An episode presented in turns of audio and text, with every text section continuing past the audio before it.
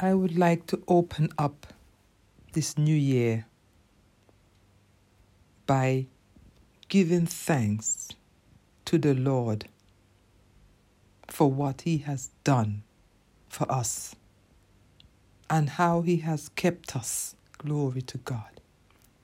All through 2020 and bring us right into 2021. This year, I just want to focus on one thing. One thing, and that is thanksgiving to God. I will give thanks to Him, for He is good, for His mercy endures forever. I'm reminded of Jesus in John, in John 6.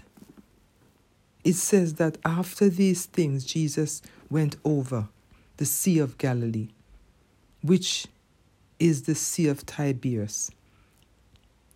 Then a great multitude followed him because they saw his signs, which he had performed on those who were diseased.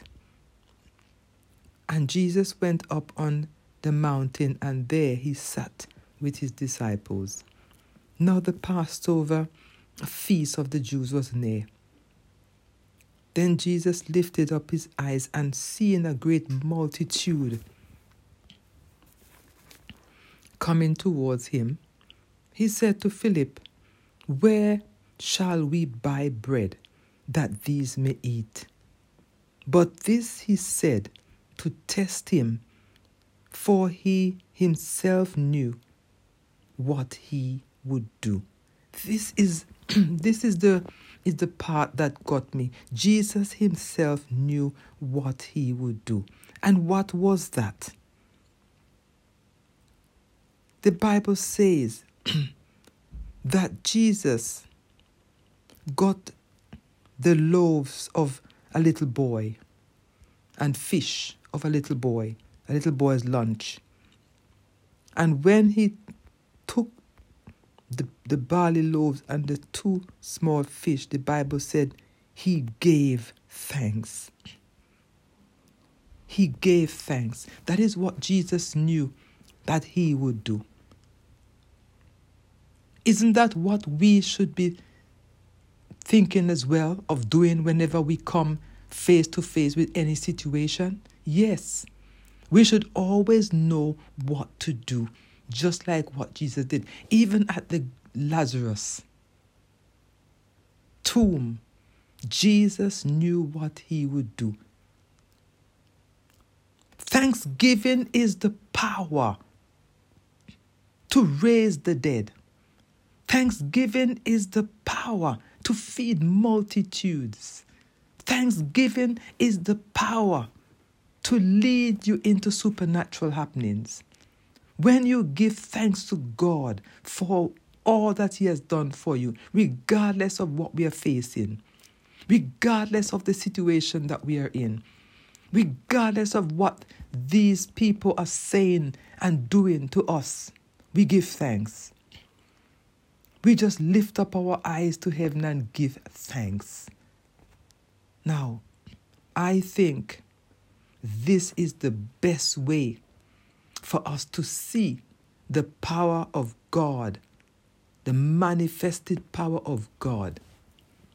God in His Word said to give thanks always. Always give thanks. And I am reminded of David. King David said in Psalm 136, Oh, give thanks to the Lord for he is good, for his mercy endures forever. Oh, give thanks to the Lord, the God of gods, for his mercy endures forever.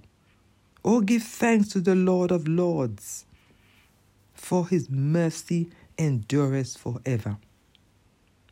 And look at what he says in verse 23 who remembered us in our lowly state, for his mercy endures forever, and rescue us from our enemies.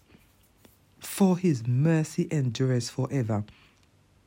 Who gives food to all flesh, for his mercy endures forever.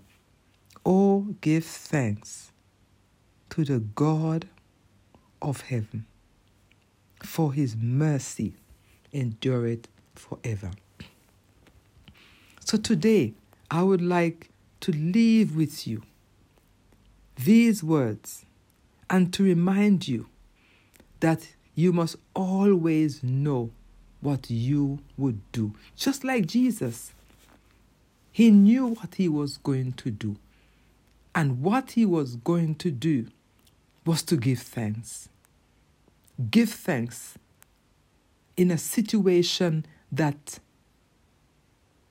was look look a bit impossible. And by giving thanks, the impossible became possible. So always remember that. Give thanks always. Because when you do, you will make an impossible situation becomes possible. Praise God. So until next time, he who has ears to hear, let him hear what the Spirit says to the church.